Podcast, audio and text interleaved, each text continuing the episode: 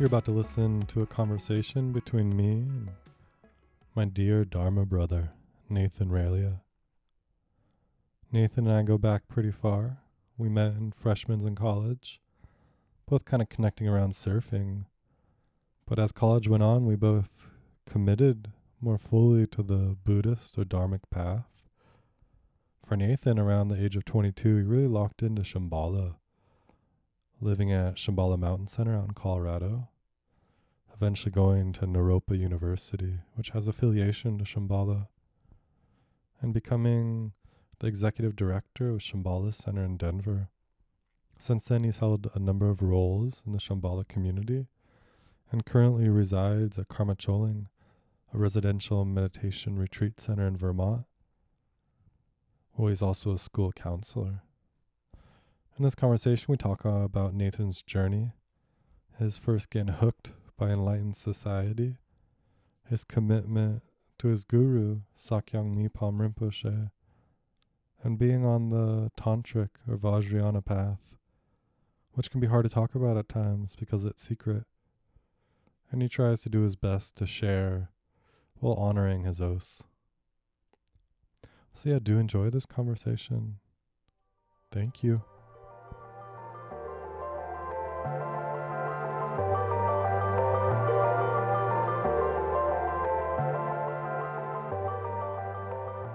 Welcome, man. It's good to be here. Thank you for having me. Yeah, thank you. I usually start with just like a moment of silence, just so we mm. can kind of tune in and uh, get connected, you know? Mm. Yeah.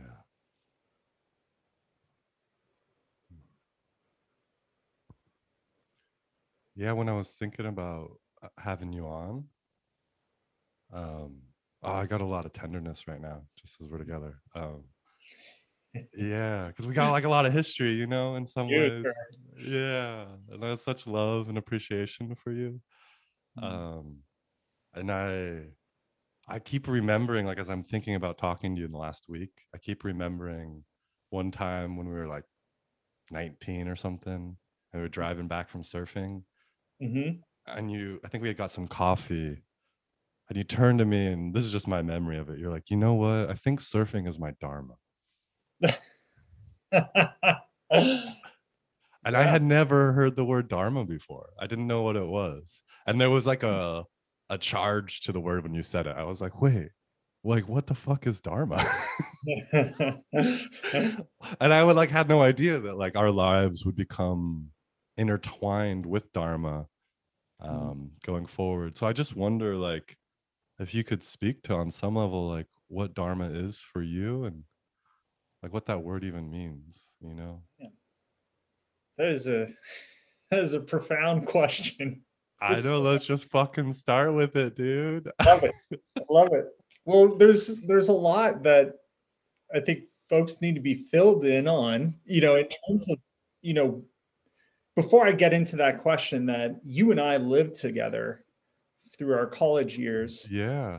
For a number of years. Also, I think, you know, along these lines is like you felt like um, one of the people that was like Sangha, my first experience of Sangha or a fellow yeah. uh, practitioner. Yeah, you yeah. were my first Dharma brother or Dharma family. Yeah. You know, and like it grew from there. Like there's a lot of Dharma family now, but like you were definitely the first person where I'm like, oh, we're on the path together. yeah. Yeah. Yeah. And I think it was, those were amazing times reflecting back on, you know, being in Sonoma, California, Sonoma County, and um, back in, you know, 2008 to 2000, you know, was it 10? No, 2004 to 2008. Yeah. Yeah. Oh. yeah. Um, yeah. And it was, I think those those times were really like politically it was really interesting because we are in the middle of the bush era you know mm-hmm. in the mm-hmm. second term and i think the, just this environment of looking for something else and knowing you know certain things weren't quite working out and being in um, you know northern california where it's such a mecca for spirituality and a lot of different traditions. I think Dharma you know, going back to your question, and I think what I meant at that time was not the traditional, not how I would define Dharma now. Yeah, and that's like one thing I was kind of hoping for in asking that question, right? Like that meant something to you at 18, 19, like because your your aunt was a Dharma practitioner, right? So you had yes. a little bit of, of a doorway in early on and then yep. kind of took it your own way. But then now you're, you know, you're wearing like a pin, right? That's like a Dharma pin. yeah. you're like professionally trained in Dharma now. That's so, great. Like what did it what did Dharma mean to you then when you're 18? And I hear you naming this sort of like feeling like something was off and there was the possibility of something more and mm-hmm. like kind of wanting to follow that calling. Yeah. Yeah. And I think, you know, when we were as is true for any any college student we were exploring so much and trying to see what was out there and on that spiritual landscape um i know i i actually remember i appreciate your honesty of not quite being sure about what dharma meant but i i remember you know we would have conversations about buddhism about different religions about philosophy. And um, I think back then, Dharma felt like um, like a true. um, kind of like a, a way to access my own heart, mm. say, and that's still true now for sure um, in a in a way. But I think my understanding of what that meant was very relative you know it was very based in these experiences that i think um, you know exemplified in surfing and i think for some folks who haven't surfed before you know it can have this uh, culture around it that's very laissez-faire and mm-hmm. super relaxed and like slangy counterculture kind of you know uh, they think of uh, fast times at ridgemont high with spicoli yeah, the dropout culture that kind of emerged kind of in the 50s and 60s where people were kind of just not doing the normal thing when the normal thing was the only thing you were supposed to do. Exactly. And now it's kind of this like just weird um it, it, it it's a weird thing. It, I think it's it's actually become very materialistic now. Yeah. And you would know much better than I, but um, every time I go home, you know, I tend to get in the water and um, yeah it just feels very crowded it feels very um, like everyone and their mother you know is out and mm-hmm. trying to be a surfer and um, i think that that was kind of true when we were you know back in yeah i mean yeah. yeah we weren't in the early days when there was no one in the water. But but I think you know I'm I'm belaboring this more than I need to, but it's I think surfing really um, had this quality for me, especially in Northern California, of you have these really intense moments of catching a wave, standing up. And a lot of the time in NorCal, as as you know now, and you know northern northern U.S. Yeah. You know, in Oregon, it's like a lot of the time the waves are really big, and mm. you know surfing in you know waves that are six feet plus. It's uh, it's a different type of surfing. You know, you gotta you got to have some cojones, as they say in Southern California. um, but it's it was really powerful. I think just uh, there is that quality of bravery needing to be engaged. Um, you know, really being challenged, and all for this moment that was very impermanent, and it's very you know you only get one wave for this short period of time but the feeling of like walking or like flying on water is very hard to replicate that experience mm-hmm. and i think that experience for me felt very powerful very spiritual um, and it it like connected me to something beyond um, chasing what i saw growing up chasing you know, money, the dream life, just material things. Um, and it felt like I found more meaning in those moments than, you know, chasing after an idea of what I needed in my life or what success was. Oh yeah. So like when you're younger, in your early 20s in college, Mhm. there was pressure like to to take on the successful path or the kind of the path of making it in a certain way. Yeah. And you were like feeling the challenge there with that, like not knowing, like kind of maybe not wanting to take that on, but not knowing there's other ways to to engage living. exactly and um you know another angle on is that you and i grew up in southern california culture Yeah. which some people might not realize that there is a lot of uh weight put on what car you drive you know where Mhm. you live you know how you appear and so um you know it could be superficial but i think there's there's some depth to that when you see through it and the, there's there's actually a lot of genuine people in southern california i found because of that contrast Mm. um, you know i think of my own family that actually you know i'm sure it's similar with your family where they have generations of there's generations of southern californians you Yeah. know, they didn't just you know come here from the midwest you know all of a sudden or yeah so my my a lot of my family um you know has a lot of history in southern california actually my uh just an odd side note my great grandfather was the one who um owned the Hass the first Hass avocado tree in Mhm. Orange County Yeah, know. yeah, which is such a big deal, right? In California culture, the avocado and orchards and growing. Yeah. My my own grandfather too had a fruit stand, and really even when I was like kiddo, he still had orchards in his backyard. He would outsource them to like Sunkist and stuff, but I would run around the sort of like tangerine and orange orchards as a kid. oh man. Yeah, so like we, I think we do have like sort of deep California roots in some ways, you know, deep colonial California roots, right? Like yeah there you go. Yeah. Yeah. So when you're you know you're describing like sort of surfing holding these qualities of what dharma means to you now right? Like as you've studied dharma like what is it to you now to like after how long has it been? Like 15 years of pretty steady and serious commitment?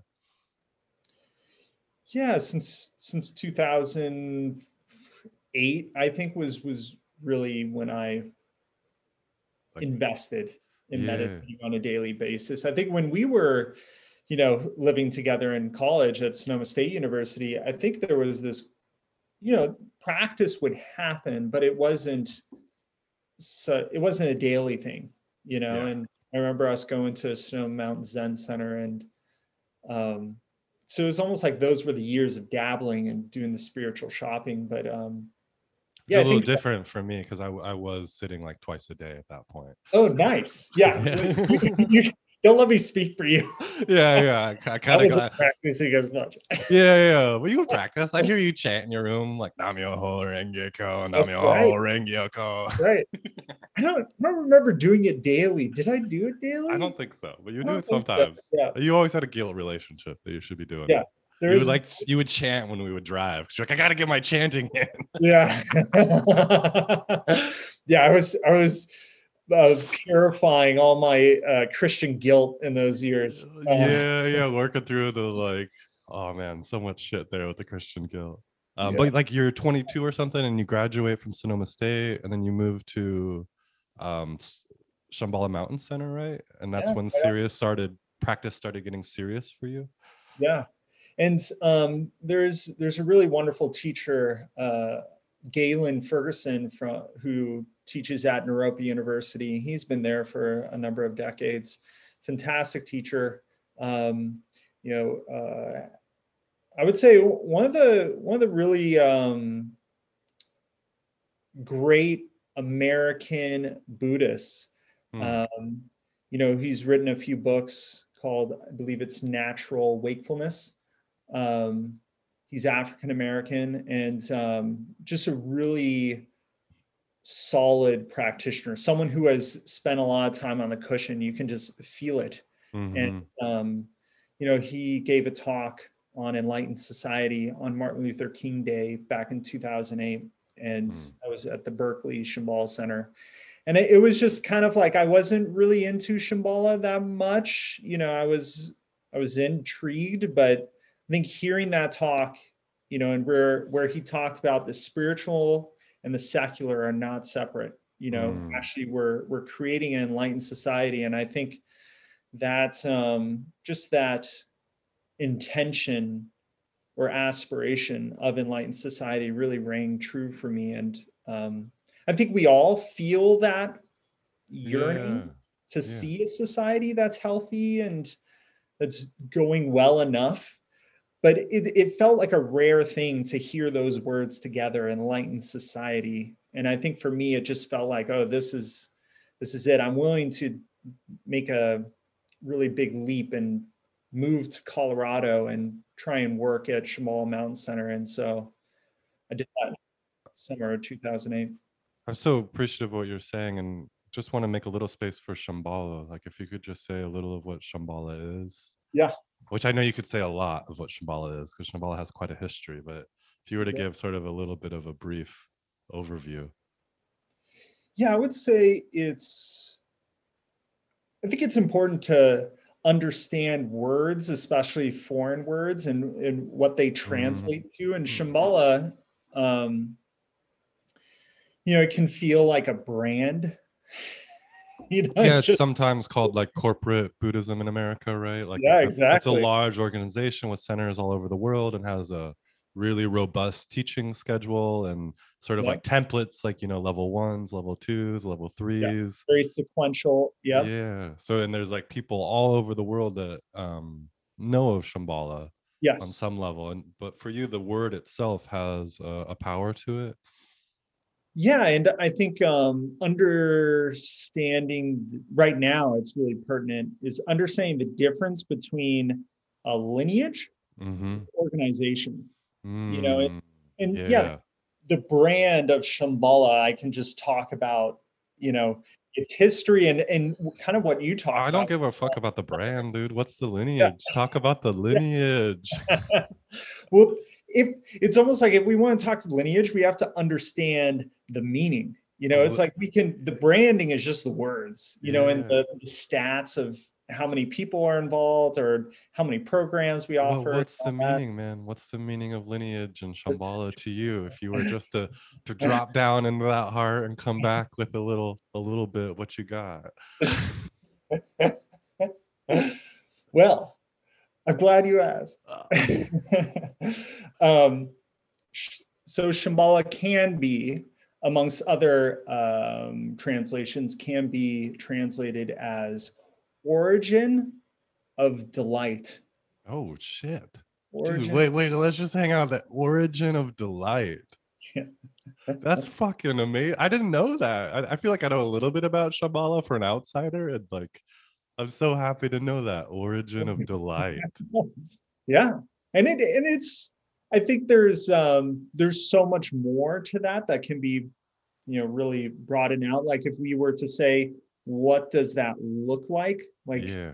hey, I, th- those are just words, but what does give me a symbol? You know, that would be uh, what we call the Great Eastern Sun. Hmm. Which So you see in a lot of Shambhala centers, right? The sort of beautiful blue bottom with this orange sun and red rays coming out of it, sort of. That's just my Yeah. memory of the image. I don't know if that's even accurate. There, there, there are some that that was one iteration of it. There were some other. Oh, we're, we're getting into the branding side that there's Yeah, iterations of the Eastern. Sun. which has to happen. oh, you know, totally. Yeah. that's the order. And and this is where I think um, my understand or going back to Dharma, where we can understand truth, Dharma to be translated as truth. There's Mhm, outer, and then there's an inner. You know, mm, and this there's this quality of like if we want to um, be on a, a spiritual path, um, we have to acknowledge that there's this secular world that we have to take care of in our life. mhm. But then, what is the meaning behind how we engage with our life? And I think that Mm. that's where this just the words enlightened society really struck me because it felt like okay we have the spiritual enlightenment and what does that even mean that, that almost feels like a koan Mhm. you know like how to understand enlightenment is something to contemplate It's such a charged word, right? Enlightenment. word. Like you, you know, and within a Buddhist circle to say enlightenment means Yeah. one thing, but then within I'm a Zen student and you're kind of in a lineage of Tibetan Buddhism. So when we say Mm-hmm. enlightenment, it means something else. And then if you look like outside the world in the spiritual, wider world, enlightenment means something else. So it's a pretty like uh it's got a lot of meanings, that word, right? exactly Yeah. a lot of different uh, angles Mhm. on it. Um, and then you have society, and I think society is a, actually, a, if not just as important of a word to contemplate the meaning of. That I believe we all are um, contemplating what society means and what it means to be in society right now, especially with as much upheaval and chaos and challenge that we're facing right now. So it's Yeah, it's such a wonderful, delightful kind of opportunity right now on some levels. Mhm, that like society is this thing we usually swim in you know what i mean? We're just like sort of in it. Exactly. and then we and we still are on some levels but it's we've been removed from it in some ways right? Like some of the things we define as society have been taken away from us or we've been asked to stop depending on who follows what rules. And i think when that happens like you're able to reflect on something right? When you're not in it so much. So we're now like able to look at like wait what the fuck? What is society and like and is it coming back is it going to come back Yeah. like is this society now or is there like another one that's coming back yeah, it's almost like um, you know, it reminds me of surfing. Um, you know, when that when you start seeing the yachts, and this happened a bunch, you know, surfing in in LA and Southern California, you'd see these yachts or just these boats out out in the distance. And then you would notice this brown film kind of coming in, and like you're, Mm. you're swimming in literal shit. oh god they're start- just you start being like, what the hell? Like, we need to take care of our oceans. Like, we need to yeah yeah need to preserve this water that is so precious. And I think we're we're in this right now. We have politics. We have, you know, um, certain institutions that are actually causing a lot of harm and pollution, like Mhm. literal environmental pollution. But I think also um, Yeah. pollution to our own sense of humanity Yeah. that we're starting to smell it and it's like oh this is gross you know we need to start cleaning this up and caring for our our water or you could say in in this case in our life force or our humanity hmm kind of interior water and exterior water like Mhm. the the substance of our lives right the the culture we create but also like what's inside of us and what happens when we take in our culture and how it impacts our sort of inner living water. Exactly. Yeah. Exactly and there's how do how could we ever separate from that culture? How is that possible? And i think there is some of this uh, fantasy playing out especially with uh, social media and a lot of technology is that Mhm. people can feel this sense of oh i'm separate from i can do i can find my crew i can do my own thing i don't have to be so influenced by the other but actually you know i think um you know case in point like donald trump was very much uh, a part of a reaction to the liberal uh, Mhm. side of politics. You know, Yeah. you even look, there was a moment, there was a moment in time we can point at and say that was when Donald Trump decided to run for presidency. And I don't know if you've seen this, but watch, I think you can find it on YouTube of Obama insulting Donald oh Trump. when he's at the the press conference meeting or whatever i forgot that uh, It was like dinner for press back in I it was Yeah. 2011. and he's like you'll never be president trump and trump's Everyone like you'll fucking see you'll Yeah, see and so it's it's also it's like we're we're watching certain principles that I think as practitioners or or Buddhists, um, you know, regardless of whether one is Zen or Theravadan or um, you know DIY. Or, or Shambhalian, um, karma. Yeah. You know, it's it's it's there, and it's like one word. You know, one insult can lead to a whole series of events Mm. that if that didn't happen or if something else happened like if there was a level of kindness or even if trump had a sense of humor you know hmm. maybe he wouldn't have gotten into this whole mess No. yeah and like it- it's interesting what you're talking about to me because like this one word, right, or this one phrase, like one joke from Obama, is thought to spur on the president, like Trump becoming president. There's probably yeah. more layers there, but for you too, like one phrase, enlighten society. Yes. And, and from a presence, right? You heard it from a teacher that held something that you saw, right? You're like, oh, he he has something. I don't know quite what it is. And then this notion of enlightened society seemed like it hooked you in a way, almost not to be president, right? But to give some of your commitment to uh, like a calling to want to bring forth sort of enlightened society through the actions of your life. Mm-hmm. Yeah, it's beautiful. It's beautifully well said. I think that that's, yeah, yeah, I feel a sense of just uh, so grateful, you know, because um, I think without that teaching, without that moment of mm-hmm. Gaylon Ferguson in on Martin Luther King Day in Berkeley, yeah, which is a special center, right? Berkeley, a lot of history there. It's a lot of history there. A lot of like in terms of the world of Buddhism, a lot of magic happened there. You know, mm-hmm. the, especially for Buddhism in California um, and the United States. It's just amazing to me. It's like these moments in time. They're so specific and they're so like you. Ha- it's that whole idea like you had to be there. Um, I think we all have that in our lives where you can't plan on it. It just happens.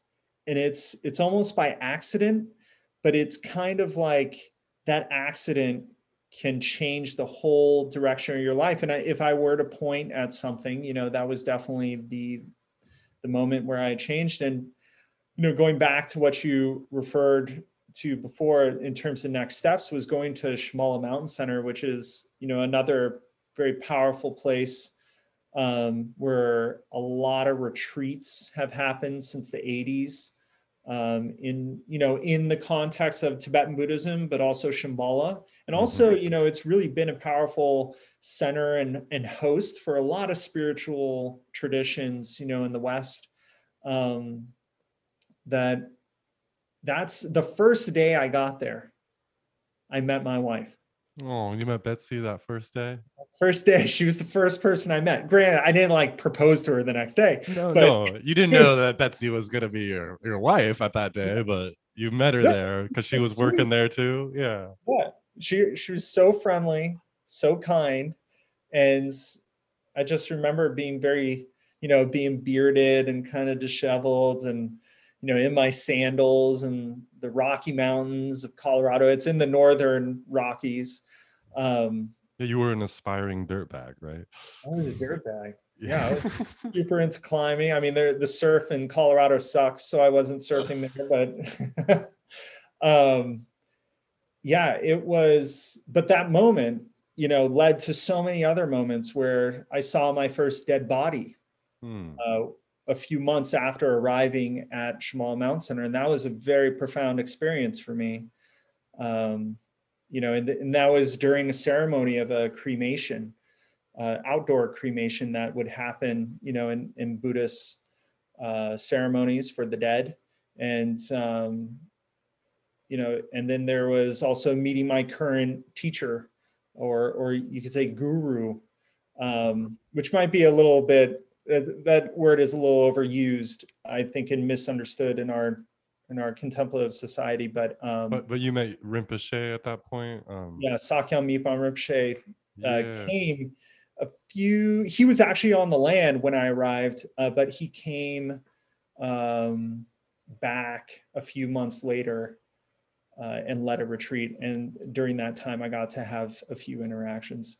Yeah, I actually want to rewind a little bit, if that's okay, just from yes. what you were saying, and then I think you're laying the ground here for a lot of future threads we can touch on around oh, yeah. kind of retreats and guru and all of these things and committing to enlightened society and kind of where that's brought your life today, where you're still living in a meditation center in uh, Vermont, right? the Northeast Kingdom, yeah. Vermont. yeah, like I just loved hearing kind of that moment that you shared around enlightened society because i mean we know each other and i've never heard that moment and it's just such a beautiful moment and then it made me think of uh, my own similar moment like kind of around the time we were living together but a little before Yeah. um i had started meditating because i just felt like it was what i was supposed to do and then i already had gone on a meditation retreat within like a month of starting meditating Yeah. and and i was living alone and what was that What year was this? this was probably like 2005 or 6 Okay. yeah so i was living alone not really alone but like with people i didn't know and just doing my own thing in the summer after having done a retreat sitting every day and wanting to really understand what it meant to be alone because i'd been with people for so often.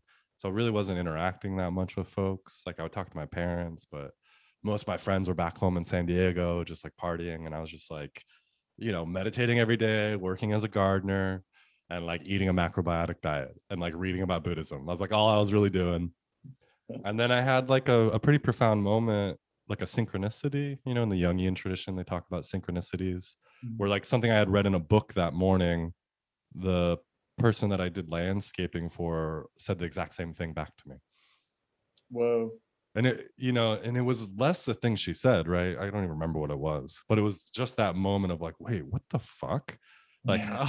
like what the fuck like what is this and i had been reading starting to read about spirituality and i'm like oh maybe they're right like maybe the like life is alive and life is communicating to me and i Mm. remember when i had that thought like it Yeah. felt like i drove through a membrane you know Yeah. like i was like i drove into the membrane of like the living universe that like Yeah. is like engaged in this process and it's like really mysterious and i'm not a very good translator of the universe but i try and then like that night i like i had like a special moment in the redwood forest and then i like went home and i was like sitting in front of a mirror and i was like oh i, I guess I, i'm supposed to get like the right thing to do is get enlightened. Like you know what i mean? The commitment like Shantideva talks about it like this moment where you're just like i'm gonna commit to this. Like Yeah. this is what i'm gonna do with my life. Exactly. but but for me it wasn't enlightened society. It was like for the earth. Wow. like it just i just had this sense and i even said the prayer right? I was looking in the mirror like i'll do this for the earth. Wow. i'll do this for the earth so i just appreciate for you like there's society right like culture and for me it's like the trees and us like we're a part of it but it's like Yes. it's like for the for fucking gaia you know Yeah. it's it's amazing to hear from you around that piece of I think having that insight that you know life is alive like you know and it's it's sad that we have to go through a lot just to have that simple obvious it's so obvious once you go through that membrane i think that's beautifully well said. It's like you enter into this this world that actually is no different than what you've been living in but it's a different understanding. It's a different angle. It's like oh there's there's someone out there to talk to in a way you know but it's not it's not a thing and you're not a thing. And I, I i mean that's the path you know and it's it's it's our willingness to listen and be open and yeah it's those moments that we have to almost like keep coming back to because we it's it's humbling to be on a Yeah. path right Yeah, no, I've even yeah, that was the word in my head too when you were talking too, like like you're in communication or engagement with something, right? And like to call it a thing is not doing justice to it, but it's hard to put a word on It is. the enormity of life. Yeah. Like um and like how fucking small we are. Like you just gotta be humble, right? Like what the fuck? Well, Like life is organizing my life to this such a degree and then yours and then everyone else's and like what the fuck like i'm really tiny i don't understand this well, I, I think that's why uh, Buddhism has something to say and is going to continue to be relevant until everyone's enlightened. But it's it's saying that there who it's asking that question of like who is the one experiencing this life? Like who who is the one like suffering? Who is the one that is having this insight? Who is it exactly? Like where are they? You know and and and that um that questioning or that willingness to look at the nature of who we are as humans and and as you were pointing out the you know how humbling it is to be human um, especially in today's day and age. Um, yeah i love what you're saying right there. There's something in this looking inside right? And i imagine when you're in the mountain center like it's turning on right? Like this the arrow is turning towards the self and you're like really starting to look. And then from what i understand of shambhala mm-hmm. just this really basic thing that's meant a lot to me on my own path, like not being a Shambhala light. What, you, what is a Shambhala? Shambhala, Shambhalian, um, like basic goodness. Mm, yeah. like when you really look close and see it, it's actually, um, it's it's good. basically yeah it's like basically good you know it's pretty good you gotta like go through a lot of shit to see that like you know there's a lot of other layers but like at this core like you know what's in life like we're talking about this membrane of life helping us is also like inside right like it's it's right in here helping me too yeah. like it is me this goodness yeah. that like permeates kind of everything is that an okay way of holding basic goodness? I've never had a formal teaching on it or anything. I've just heard the phrase and I'm like, I fucking love that. oh. No, I, th- I think you, I think you very quickly like just like slide right into the meaning of that, um, you know, that, that term. I think, you know, historically, there's been such a relationship with Zen and Shambhala. And mm-hmm. yeah, with uh, Suzuki Roshi and kind of Trungpa's little love affair, not sexual, oh just, just spiritual love affair. it was a very profound connection for, for a number of years. We actually had uh, Suzuki Roshi on our shrines, which yeah. is kind of a big deal. Our shrines are really, really important to us. And like who's up there, like you'll have our lineage holders, Chogyam Trungpa Rinpoche, and then Sakyong Mipham Rinpoche. Um, but while Trungpa Rinpoche was still alive, Suzuki Roshi was up there, and Trungpa Rinpoche's teachers were up there. So that that's kind of like this is who we're looking to to guide us. And mm-hmm. so I mm-hmm. think that um, you know there's such there's a few great books out there. Just to put a plug, um, Skull Cup Teacup talks about the the relationship between Tibetan Buddhism and Zen Buddhism, really powerful teachings yeah. by uh, Trungpa Rinpoche. But it's, um, yeah, I think basic goodness.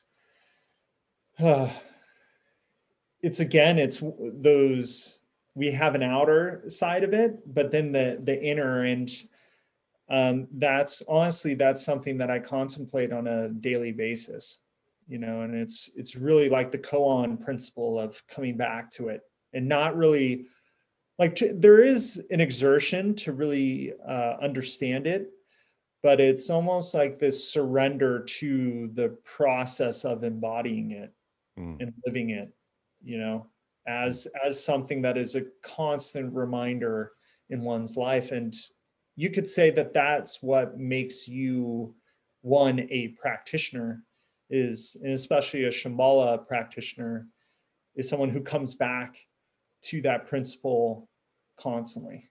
Of basic goodness? Basic goodness. And what and like I imagine that's really connected to enlightened society in a way. And i'm wondering for you like what you see how you see basic goodness like how you recognize it in yourself and in the world and if you could just kind of hang out with it for a little while as someone that sat with it as a koan and. Mm-hmm. knowing that what you're sharing is a work in progress and not a definitive answer. But oh yeah, definitely where not. where you're at with it, kind of even just today as we're talking. yeah, yeah.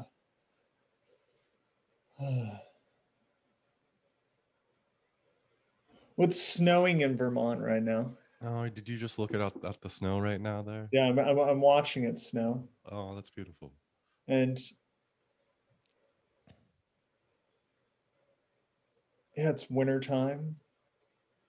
There's this quality of like being in, enveloped and the brisk, mm-hmm. biting cold. Yeah, Texas knows what I'm talking about. Um, you know, in this level of like things don't, things are quiet. You know, you go outside and we have a few chickadees that, you know, we're still feeding and they're mm-hmm. amazing to me but you just go outside and it's just quiet Yeah. And no one is telling Vermont to be in winter. No one is going around, you know, making sure that, oh, this place has this much snow, like this field has that much snow. Like it just happens. And I think that um, on an outer level, our world is just basically good. It just hmm. it is what it is. There doesn't need to be an explanation. There doesn't need to be a um, a next. Okay, this is why it matters. You hmm. know, it it just is, and it's out of appreciation um, of our world that we can connect with it. And on the flip side, you know, in terms of being inner, um, we can sit and be with ourselves and taste and feel and smell and hear and see basic goodness in a way that's not um, it's not contrived. Like we're not we're not trying to bring our experience to somewhere else we're actually just slowing down enough to feel what we feel and you know basic goodness is the finger pointing to the moon. It's telling us something about the nature of who we are as humans. Um, and each one of us is going to have a very intimate and powerful relationship with that. And it's not to say that um, I think our tradition of Shambhala Buddhism or um, the the lineage of that is we're not saying that oh we're the only ones who have it because we coined the term. It's like mm-hmm. no we're actually looking at this as there are many traditions many different historically countless numbers of humans that have touched in with this principle. And there's different words for it for sure. But i think this is why lineage matters is we have a um, a common you know language. We have a common we have places. We have groups of people. We have teachings practices you know, practices. We have teachers and lineage holders and um, their successors uh, that are going to um, propagate these teachings that allow us very quick access to that and yeah yeah those sort of those glimpses or those pointing outs or those sustained efforts that allow access to the recognition of basic goodness. Exactly. So I have I have a question here, man, and I, I don't think I'm gonna get it out very well, but I'm gonna try to be succinct. Okay. So let me know if like it, you can feel the question, you know. Yes. Um. So we're both therapists, right? Yes, we are. And so I've I've in the past I've taught graduate school counseling, and I kind of will sometimes talk a lot of shit on Freud because yeah. Freud builds in and playfully Freud's great, did a lot of good things. Um, but he builds in this assumption of basic wrongness. Mm-hmm. That there's something inherently wrong with us. Mm-hmm. And like Christian tradition can point to that too. Mm-hmm. And we can look out at the world and we can maybe feel and see that. Like, wait, if we're basically good, why is this the manifest reality we're living in? And yeah. like and then also for myself like as a therapist and just looking at the world like it seems people are really scared of themselves like people will have music playing all the time or a tv on and the thought of silence and being with themselves scares them mm-hmm. and like the period when someone goes to sleep right is often the most difficult for someone yeah because that moment where there's no more input from the world around and they just have to be with themselves and like even for myself right i don't want to just point the finger outward like yeah there are definite days and they happen frequently where like i don't feel comfortable in myself mm-hmm. like i feel like there's something wrong and it's this very like basic pre-verbal core thing mm-hmm. but if i sit right it falls away. Like it falls away pretty quickly and i'm really grateful for that like i think that's the benefit of sitting over a long time is just like i sit down and like i have no memory of thinking there was something wrong with me like it's just gone and I wonder if you could just speak to like the complexity and layers here, both around the world that we see and like if it is basically good, what the fuck, right? I mean, we're we're already talking about Trump in here. Yep. and then also this sort of like sense of being a, afraid of what's inside of us that there's something inside of us we don't want to see and if it is basically good why are we turning away uh, and like please take that wherever you want i said a lot there and just yeah It's a great, it's a great question. You're you're pointing to um, really important principle that I I'm certain you know is also part of the Zen tradition of uh, duality and non-duality. yeah like relative absolute or just Yeah, different exactly. ways Relative yeah. and absolute. Like what's that's that's the conundrum, you know, and and that's the, I think the the quick answer is there is no conceptual answer. Concept will not resolve this Mm, issue. So that's where practice and personal experience is placed at a very high um, high value compared to a conceptual explanation. Granted, we use concepts to kind of get ourselves closer to understanding the non-conceptual um, and i you know that's that's a way of talking about it before mm-hmm. getting into yeah there's like something there for me that like the question itself relies on a dependence on conceptual awareness. Like if you're Exactly. asked like if you're asking that question you like you might need to have a breakthrough experience in order to to hold that question differently. Is that sort of what you're pointing to in some way Exactly. And, it, and that's to contextualize it, but that's not to say that we shouldn't ask the question. Actually, Totally. asking the question is really important and being dualistic happens. It's that's why we're here. you know, that's what samsara is. And, and some people don't know that term, but uh, samsara you can easily define and easily see in your world is this cycle of suffering that we tend to always come back to no matter what we do or try there there's some level of like it's just not quite right. Yeah. you know it's and, and why and then we start asking the questions. So it's a beautiful process of of waking up um, that we have to recognize you know in a shambhala tradition we have to recognize that both liberation and confusion are happening at the same time. Mm, it's not a you get one or the other. It's like you resolve confusion and then liberation rises. It's like they're happening at the same time.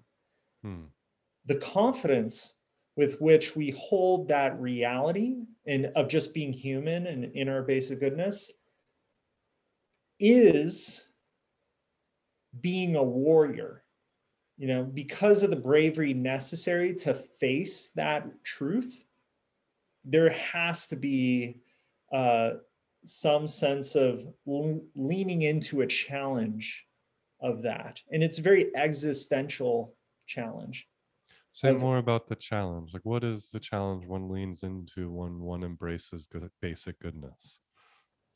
It's it's the temptation to as you were very eloquently describing and i've i've experienced this too as a therapist of seeing and as a person you know of just wanting to go to sleep just wanting to not not look you know just i just want to have my steak and wine and You know, Mm, a good Mm. meal and a good you know netflix and a loving wife and i want a nice house. I want you know it's just this i want i want that um will that just yes.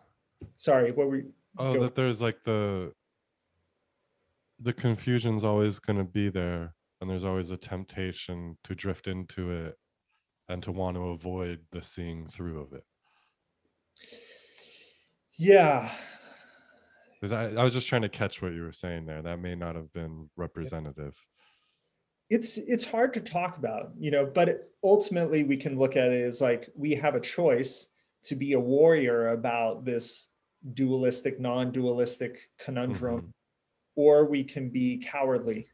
And that cowardness i don't think we need to necessarily see it as in a pejorative way or it's lesser than. We can actually acknowledge like this is this is part of who we are. It's like we tend to go towards fear and that we actually need to honor and respect that um, that experience is actually being held within the principle of basic goodness and that we also have the possibility of being warrior a warrior or a coward and sometimes a little bit of both at any moment you know? Yeah. Yeah. So it's yeah it's a very um yeah i think people want it to be either or and i think we're perpetually in that uh, conundrum of wanting it to be black and white wanting there to be a good and evil and it's just i think we all know this deep down it's not quite that Yeah, thank you, man. Yeah. So, like, is enlightened society in a way kind of based on people being able to move beyond conceptual awareness and build sort of civilization or structure from that? Like, what, what, like, because we were just sort of talking about the individual there, right? Around Yep. basic goodness. Like, then how does that translate into sort of shifting the expression of our culture right now that seems more rooted in this asleepness or cowardliness in kind of the Shambhala phrase? Yeah.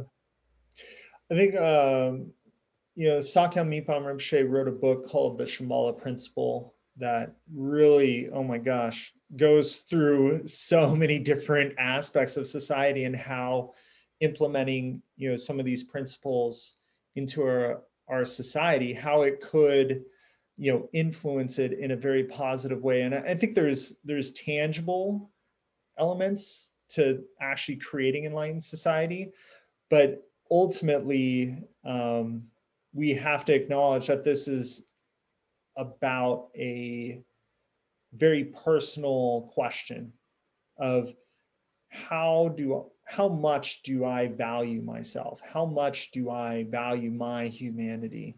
Hmm. um, and if we don't go there as individuals it's very difficult to do it on a systemic level.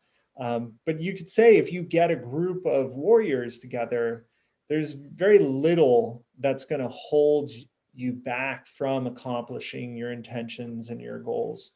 Um, so I think essentially you, we just need enough people practicing.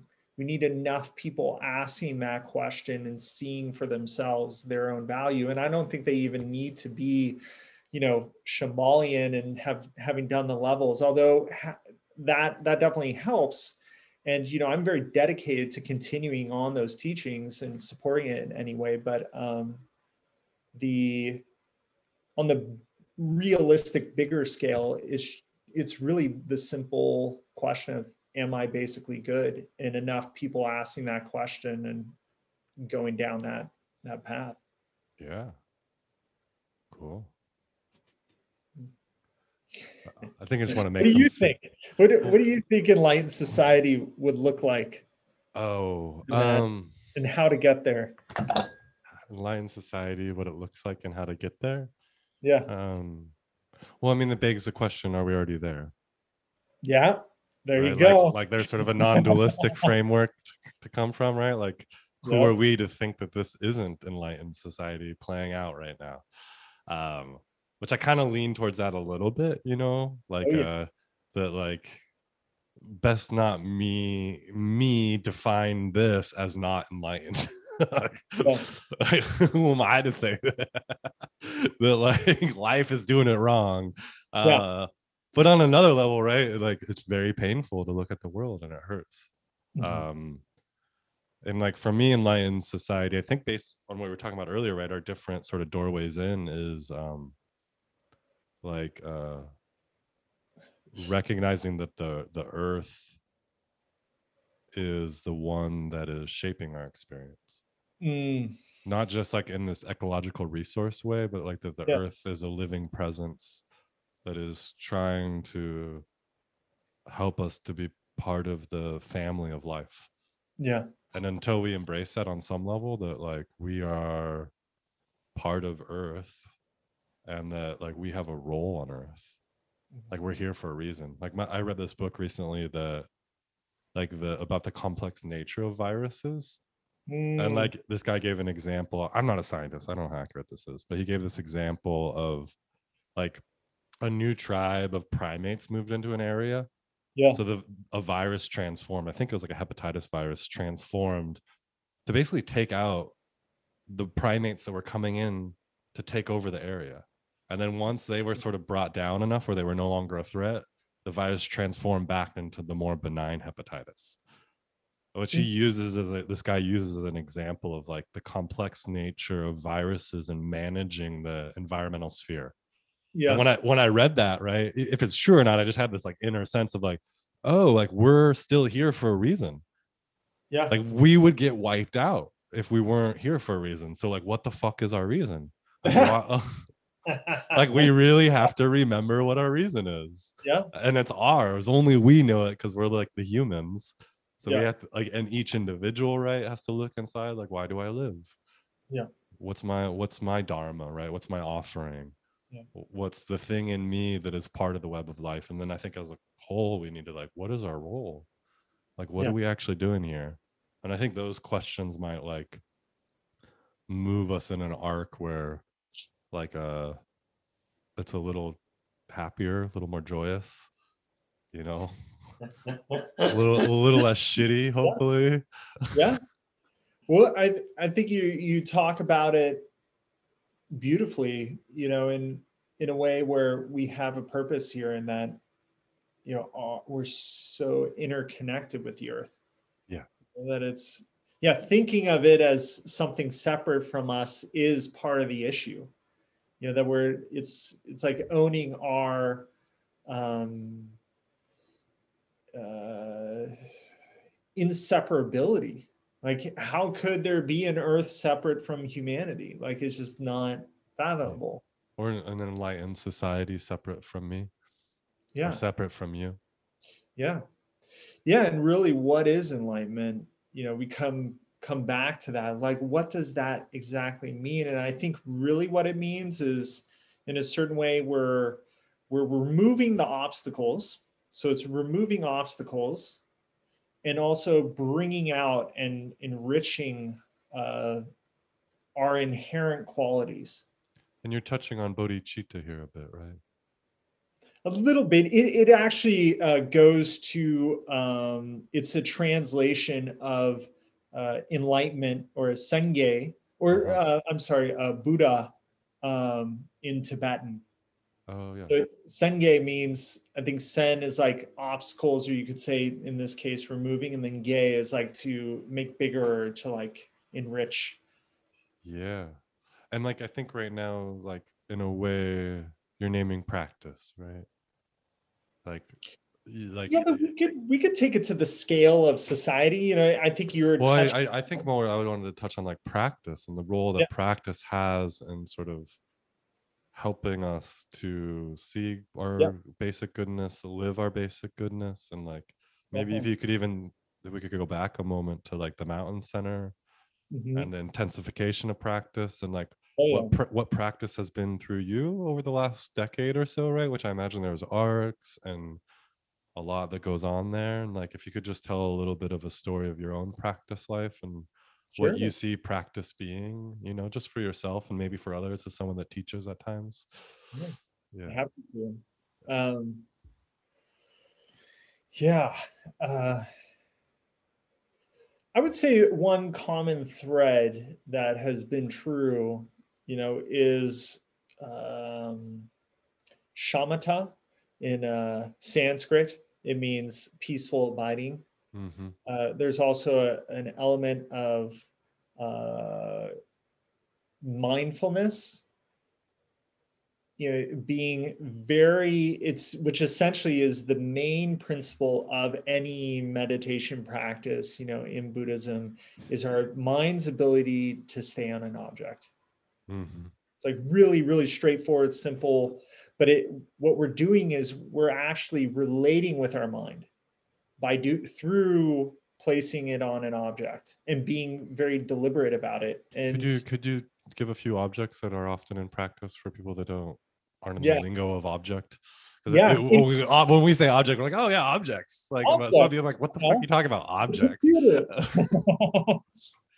you know um, so traditionally you can use any objects, especially ones of veneration, um, like a statue of a Buddha, for example. Um, but in this case, we use our breath. And, um, you know, in a Shambhala tradition, our breath is a really foundational uh, object of meditation. But then, you know, as we progress, as I progress along my path, you know, in the Shambhala tradition, that that object um, has transformed a little bit.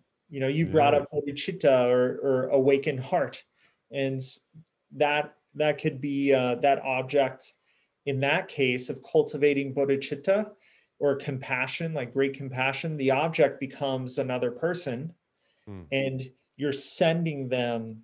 You know, in the practice of Tonglen, you're sending them compassion, good fortune, happiness, and you're taking in their suffering and that's a turn right? That like there's a lot of spiritual traditions that send love right? Yeah. prayers and yes. metta practice right? Like a loving yes. kindness practice.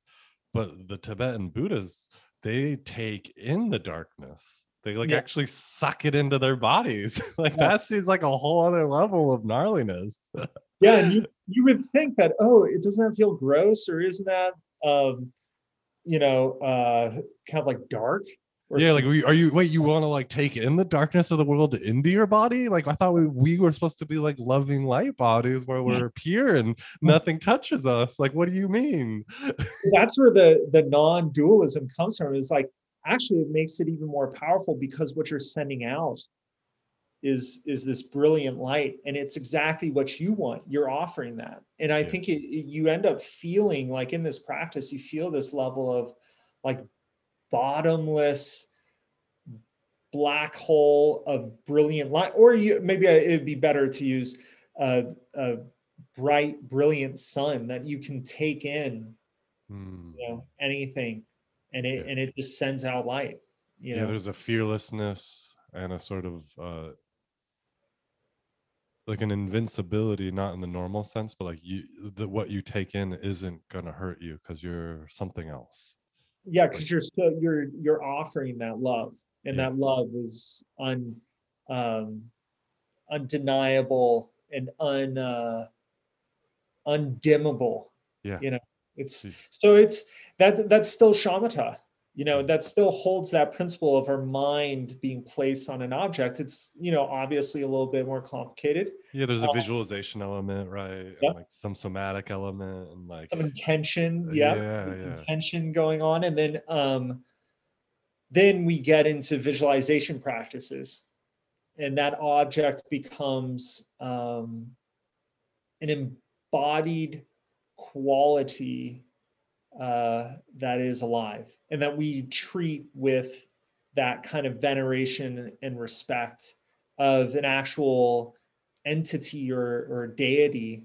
Um, mm-hmm. And we're entering the sort of tantric Vajrayana landscape now, right? Like a lot of Buddhism in the West, at least, is oriented around these first two principles, right? Like shamatha, mindfulness, and even compassion. But what, what you're doing now is transitioning to something else you know in my understanding of sort of the buddhist landscape uh, yes. sort of like you know deity practice right? But and if you could like speak more about like the vajrayana and tantra and these sort of practices of relating to divine qualities that are mm-hmm. personified by a living essence that you're in mm-hmm. relationship to mm-hmm. Is that I don't I don't know Vajra that well. I'm just no, you, you like I've never practiced it, so I don't know. yeah, this is just me pretending to be a good question answer. That's all. It's great, Brandon. Um, yeah, like the Vajra, man. Like what? Like at some point in your own practice, you stepped into that, right? There's a certain amount of training that goes in until you're in the mm-hmm. Tibetan lineages initiated into these practices. Yeah. Yeah. yeah. So it's you know we start with something very simple like the breath and then you know cultivate bodhicitta that big heart.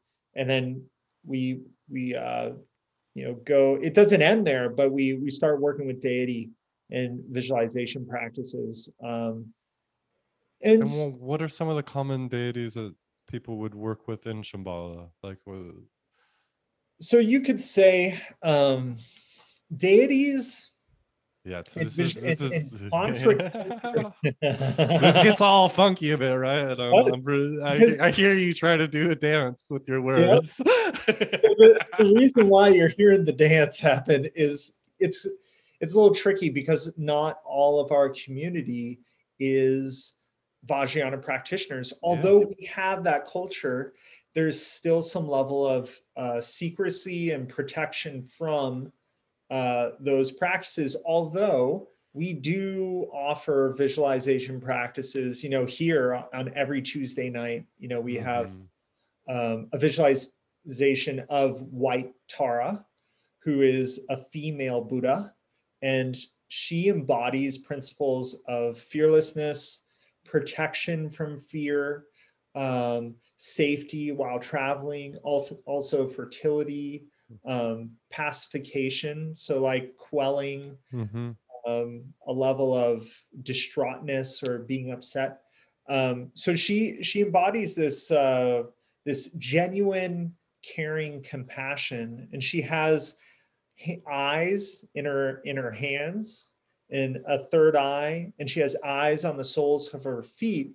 And you can kind of be like, wait, what's up with that? What's up with all the eyes? But everything that you're visualizing visualizing has a meaning behind it. And so those eyes means that she sees suffering uh, from every direction, you know, and she's open to it. And she's also very sensitive to it. So you could imagine like having eyes on your hands, you'd be very careful about how you used Mm. your hands, how you moved in the world. So it's kind of this like, um, there's some like very relatable piece to it too. Um, and with that practice and developing that relationship, we're still with Shamatha. We're still being precise about seeing a certain color, certain form, a female form. Yeah, the, the visualizations are very specific at times, Mm-hmm. right? That like you're given an image to recreate in your mind, and there's that Yeah. shamatha mindfulness concentrative point of holding that image. Yeah. yeah and there's a level of secrecy with it because it's very easy to from a dualistic point of view start misunderstanding what's happening um, and what you're doing and Yeah. to make it in and it and e- the principle of emptiness that you're cultivating actually in the mahayana or the larger vehicle which is associated with the practice of bodhicitta or tonglen we're we need to have a foundation of understanding um, actually it, it starts before that practice but understanding emptiness that is based on our understanding of egolessness that the first problem that we ever really encountered is this immovable belief in a self Mm. so through our meditation practice, we're working with that.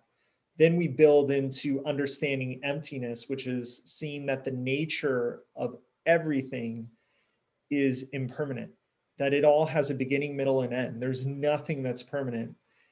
Therefore, when we move to visualization practice, we're not we're we're having that sense of it's really there. Like she's really there. I have a relationship with White Tara, but it's not a a um a thing. You know, it's not like she's solid.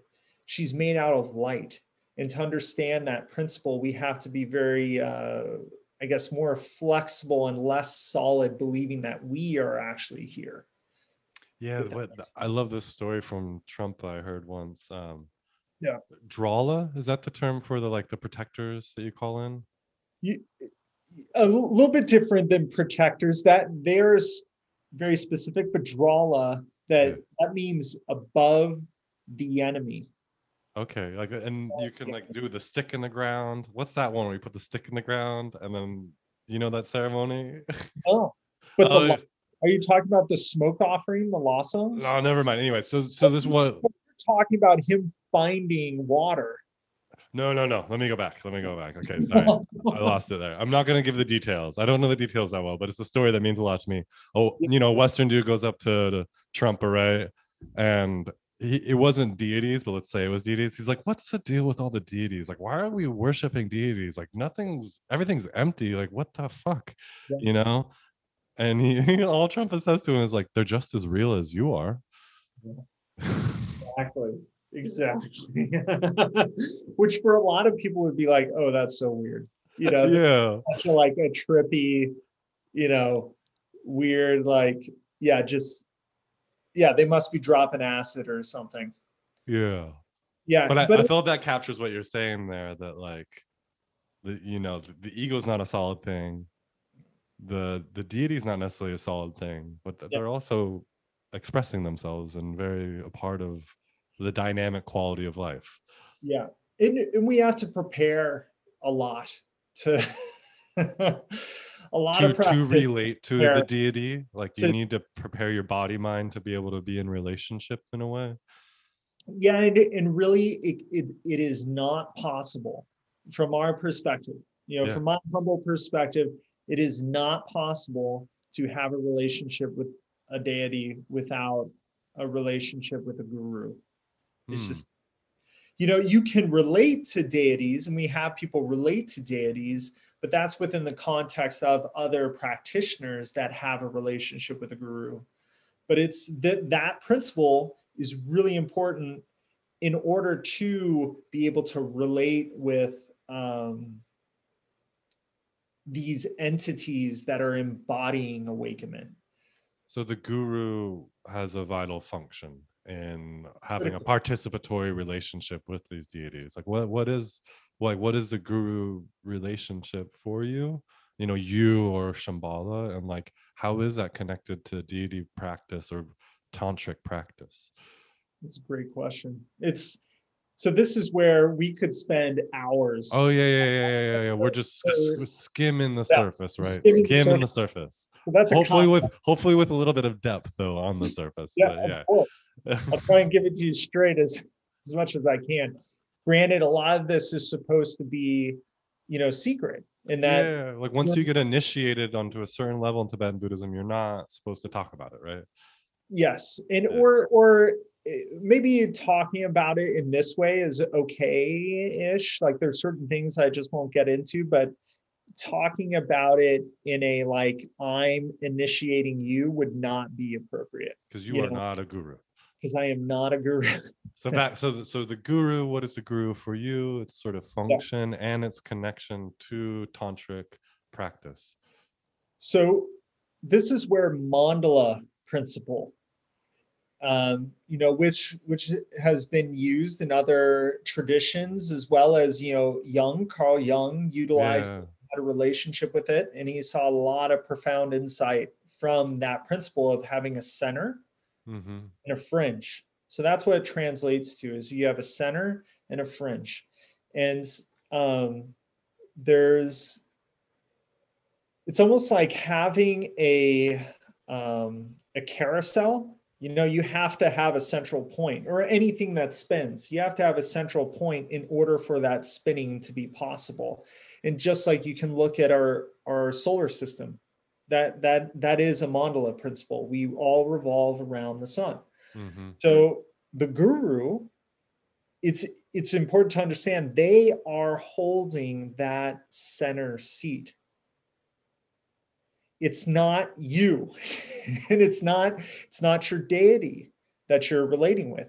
Actually, you are relating with your guru through the form of the deity. So it becomes your guru is your reference point for your entire path that they are showing you the way forward on your path.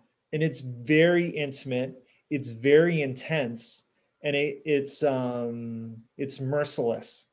There's no it's it's very dangerous because it's easy to misunderstand things. It's also very um intense in that you could be asked to do things that are not comfortable and that are not what you want to be doing. Granted we i am very fortunate to have a very kind guru who's not not being like oh you should come and spend three months in nepal you know studying and practicing.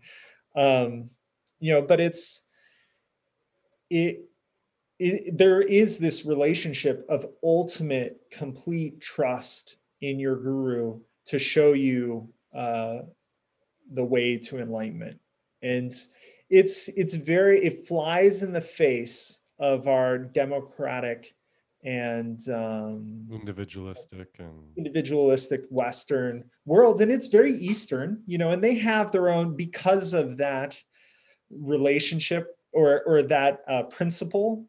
There there have been times when it's gotten really complicated when you know certain gurus.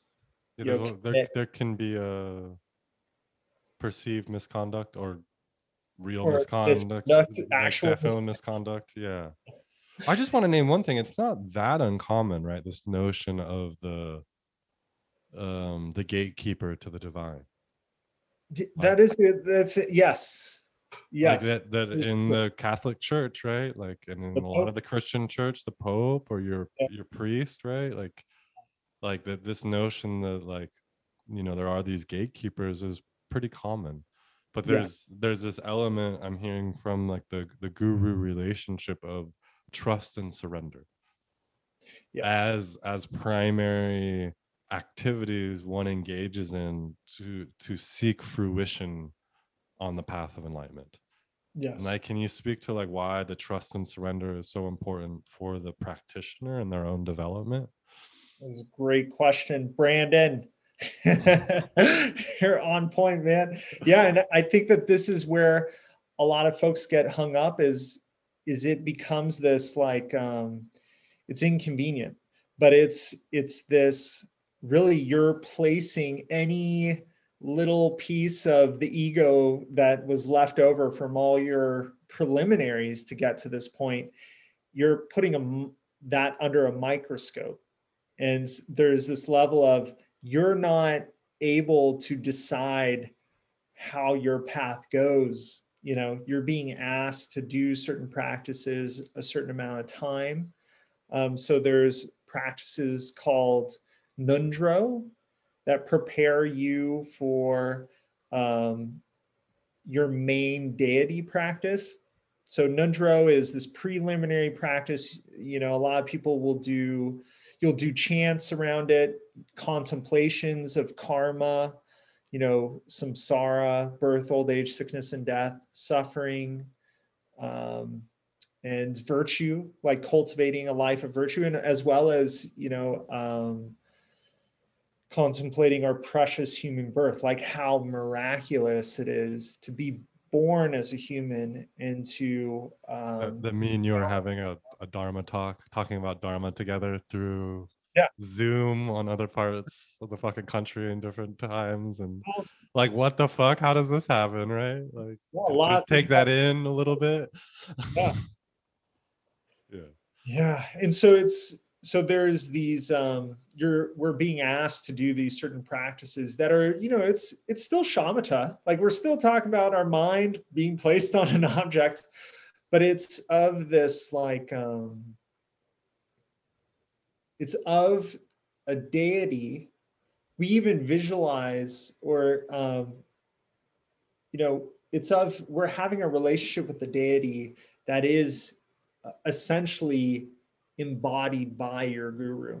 So your guru is emin you could say your the guru is emanating this deity for you to work with to realize you know further compassion like like with white tara or um, potency and power like in padma sambhava he's very popular within tibetan buddhism in shambhala you know it's the rigden Mhm. so the Rigden principle is the holder of the family. It's also the monarch principle, so the king principle of a kingdom.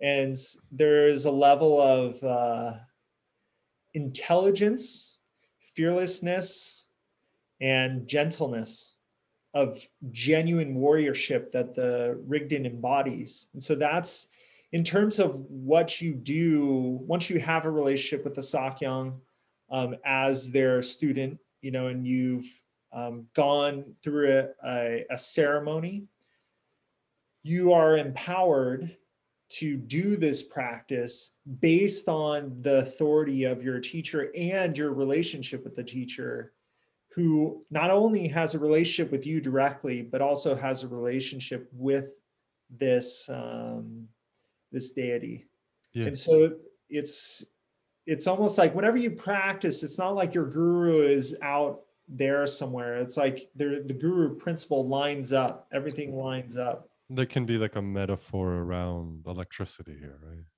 Yes. There's sort of currents, and like your your guru has more access to that current.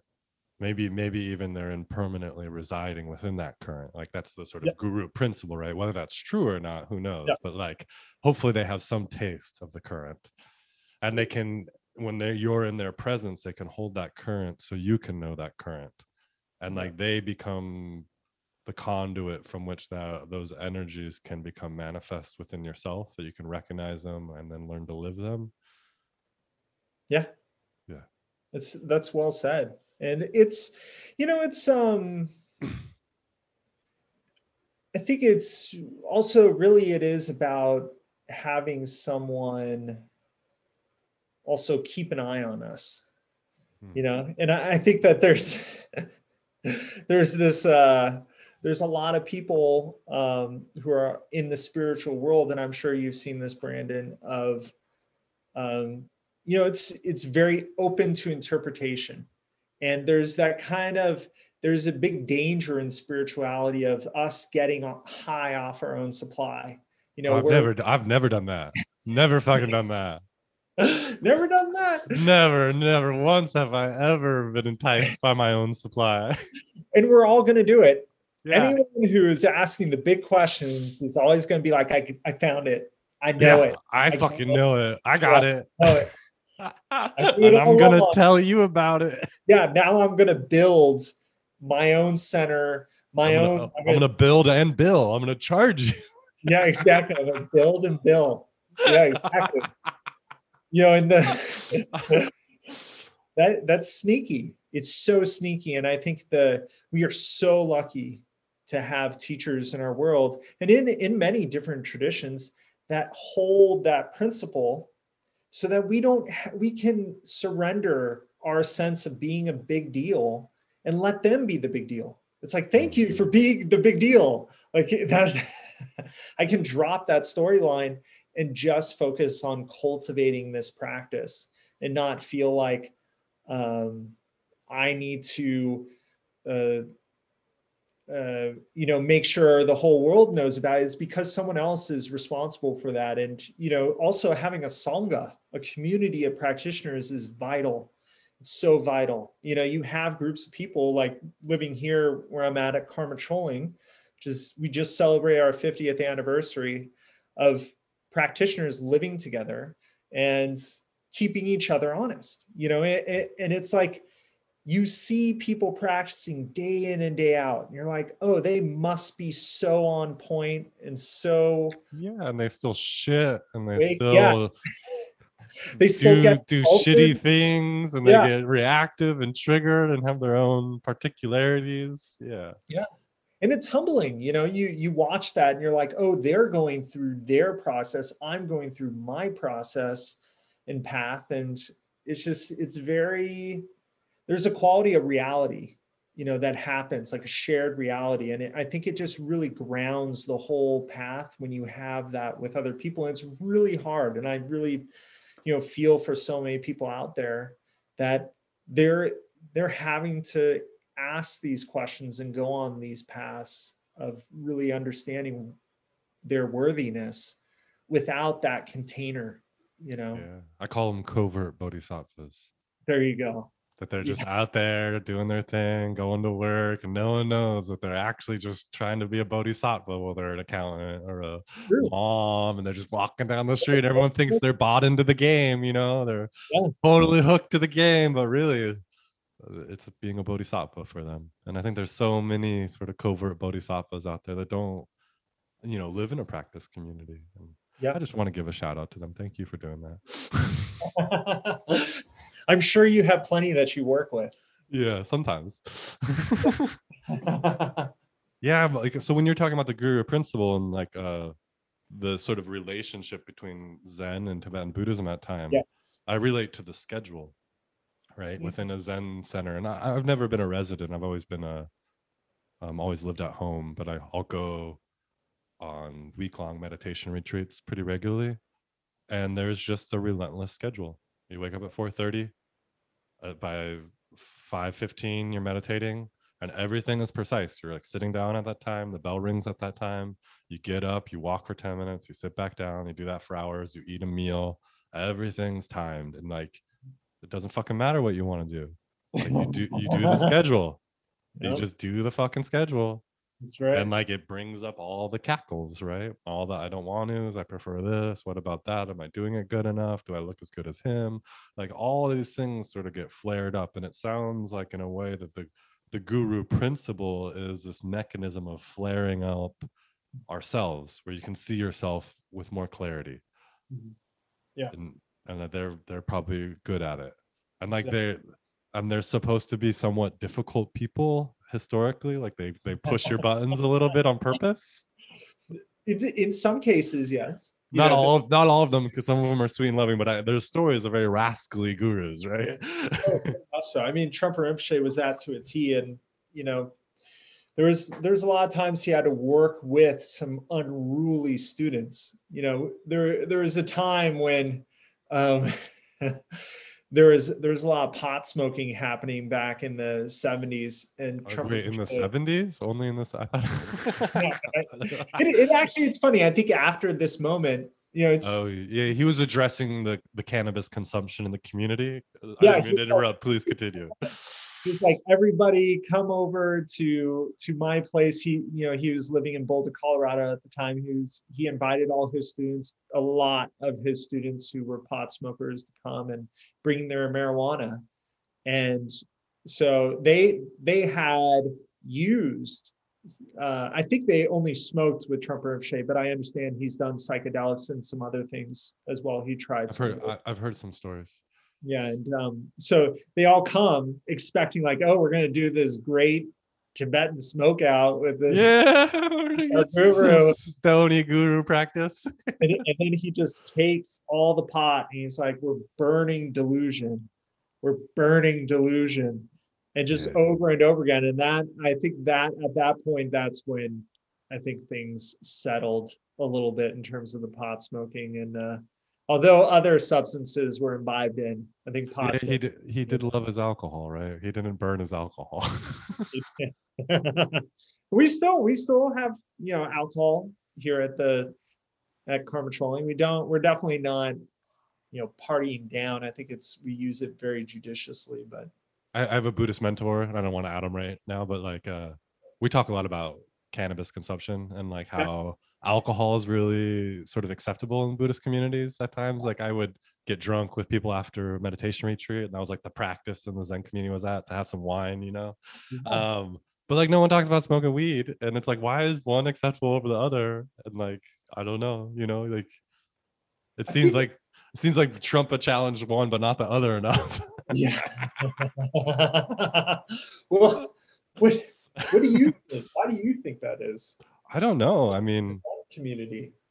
you, uh, there i was thinking of this i i went snowboarding yesterday i don't go very often and i had brought a like a spliff a little bit of tobacco and weed for like during at some point and it was gone like it had just disappeared like out of the place i put it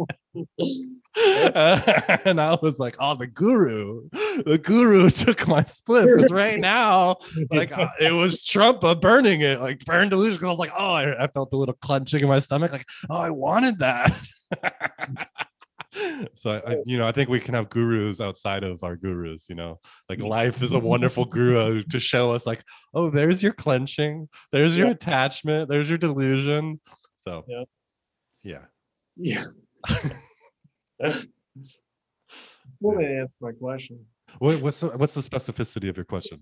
why do you think why do you think uh, alcohol is so uh, accepted in the zen community Yeah, I don't know. And maybe it's not. I've been at other centers and Yeah. I mean, I've even heard it recommended that like after retreat you drink. Yeah. So, so you don't make a big deal out of it. Don't turn don't turn your retreat into something special. Just wash it away. Yeah You know. And now people recommend wholesome practice, you know, to to go rake raking and clean your house and stuff to integrate it, but Yeah. I don't know. I mean, there is this relationship it seems to many people that are identified as enlightened masters that are alcoholics by Western standards. And I, I don't know what the connection is there, but I imagine there is something in that why people that are advanced in practice are also drawn to uh, alcohol consumption or or even other substance use. So Yeah. yeah, Yeah, and using substances, you know, in order to have spiritual experiences, you know, there's a level of that those having a lot of correlation or relationship, you know, there's a long history of humans using history, yeah. substances for spiritual experiences. yeah. Yeah, And you could argue that it's natural. You know, being intoxicated is a natural experience. You know, it's just it's so much part of being human. But I think um you know, from a I don't know why I'm going here, but from like a therapeutic point of view, I I deal with addiction, you know, on a, almost a daily basis and it's hard because I think yes, we can acknowledge the benefits, but I think you you have to acknowledge the neurosis. You know, just like Mhm. there's liberation, but there's a lot of neurosis there, and maybe maybe it- there needs to be a balance there in acknowledging that you know there's there's a little bit of both that are going to come up and the more substances you use the more that's going to be kind of in your face and i think someone who's severely addicted understands attachment and um, i think certain certain parts of the human uh, reality that a lot of us you know who haven't dealt with addiction just it's it's very hard for us to understand what that's like. You know i have I have some friends who were who are practitioners who came in uh, the community through recovery, and their connection with suffering and the reality of suffering is undeniably like in their bones. It's strong. It's. They don't deny that. They don't wash over suffering. They take it seriously, and I think they understand that first noble truth of Buddhism so much better than some of us who I think have had the good fortune of not really um, having to deal with that obstacle. Yeah. Yeah, and I, I mean, substances are a big part of Shambhala history, right? In some Yeah. ways, and like Right. Trungpa is a sorted has a sorted history. Like, um, I mean, it- yeah, he medically died from cirrhosis of the liver. how old was he? He was pretty young too, right? He was 47 or 8. Yeah, and there's like something really, I don't know, beautiful to me. Not like dying from cirrhosis of the liver, but like, dude was born in Tibet, had Yeah. to flee right when he was in his teens. You know, he still had a he had a lot of training right up until that point because you're brought up pretty young in Tibetan Yeah. Buddhism. Age 3 was he- Flees, a bunch of people die on the journey. He gets to, like makes it as a refugee to to India and then ends up in Oxford. Like with some like uh, yeah, was he getting a degree or he was teaching or something, right? And then Yeah. he comes to America and like there's fucking Shambhala, and the whole time he's drinking a bunch. Yeah. And he dies by 40 and this he dies by 45. He dies at 45 and like he built a Tibetan Buddhism in America. Yeah. Like that's Yeah. fucking gnarly. I heard one person say when he died, right? Some like a Zen teacher came. I think they were from Asia and had kind of discredited Trungpa. But like when they came to the funeral, they're like, "Oh, he is a force of nature. Oh, yeah. Oh, yeah. like he's a force of nature. Like, okay, I see now why there's a big deal about him. Definitely. Did you just look up at him there? It did. It did. Yeah. He was, there was no doubt he is a force of nature. Can you can you talk about Trungpa? Because like there's Padmasambhava, right? Is this sort of guy that really spearheaded Tibetan Buddhism in Tibet, but then Who's, who's also here with me. who is also is, has a strange past as like a magician, dark magician and stuff, right? He wasn't like a good guy from the beginning. Well, uh, you might be thinking of Milarepa that, oh, but, Milarepa, did I confuse the two? My bad. I, I but Padmasambhava, he's he's a very interesting character that uh, he's also known as Guru Rinpoche. yeah, he's like Uh, Guru, right?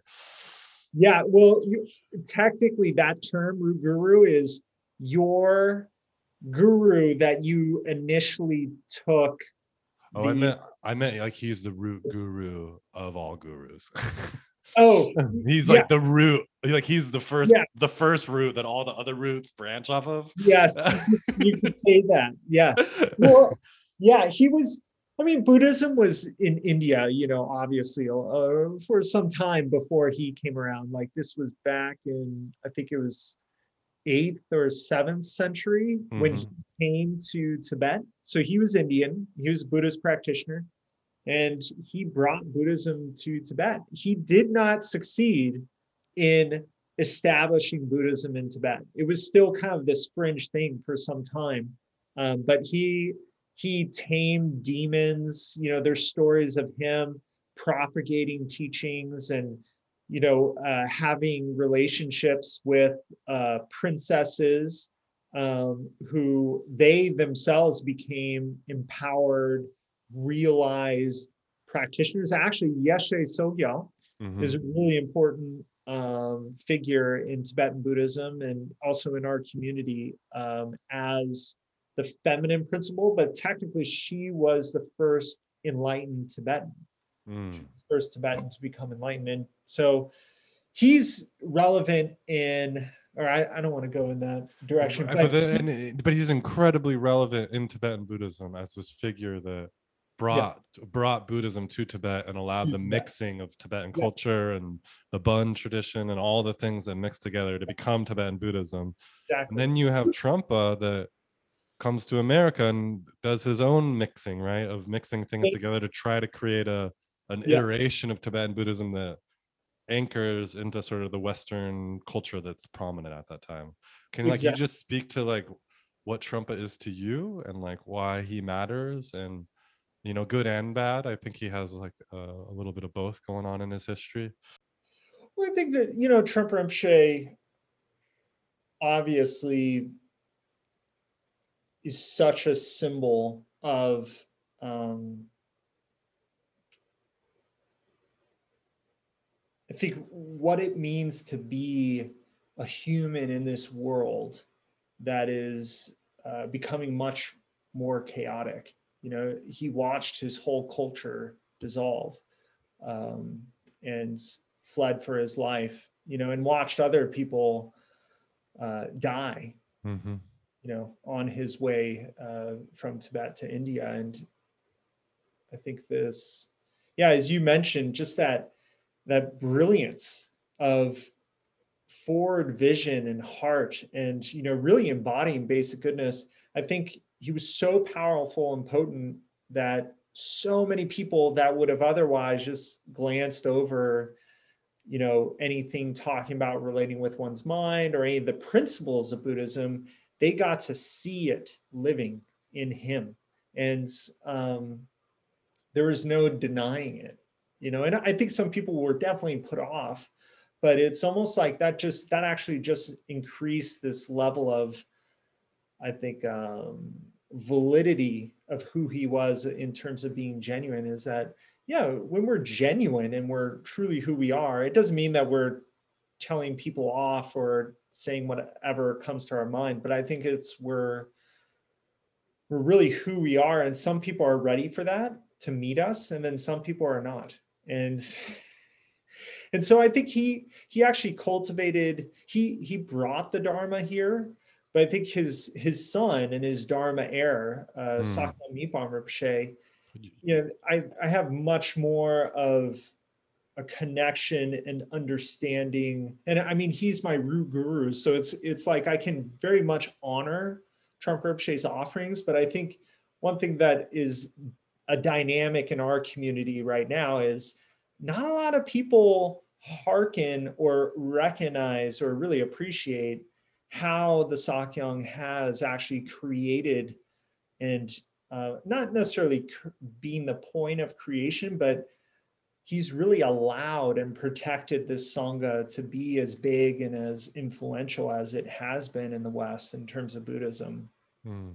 Yeah, that you have a real affinity for your guru and what he does in maintaining and refining and holding kind of Shambhala currently. Yeah.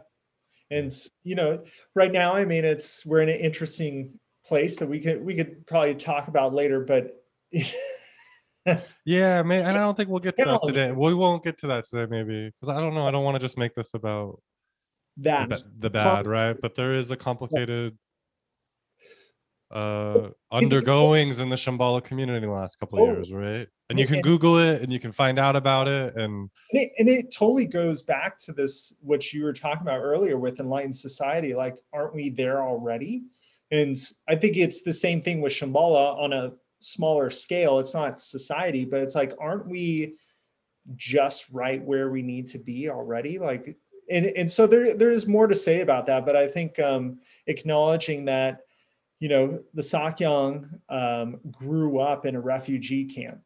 You know he was born in india uh, actually at Bodh His mother, uh, Lady Kunchak, who I've had a relationship with before she, uh, a number of years, uh, she passed away in um, 2019.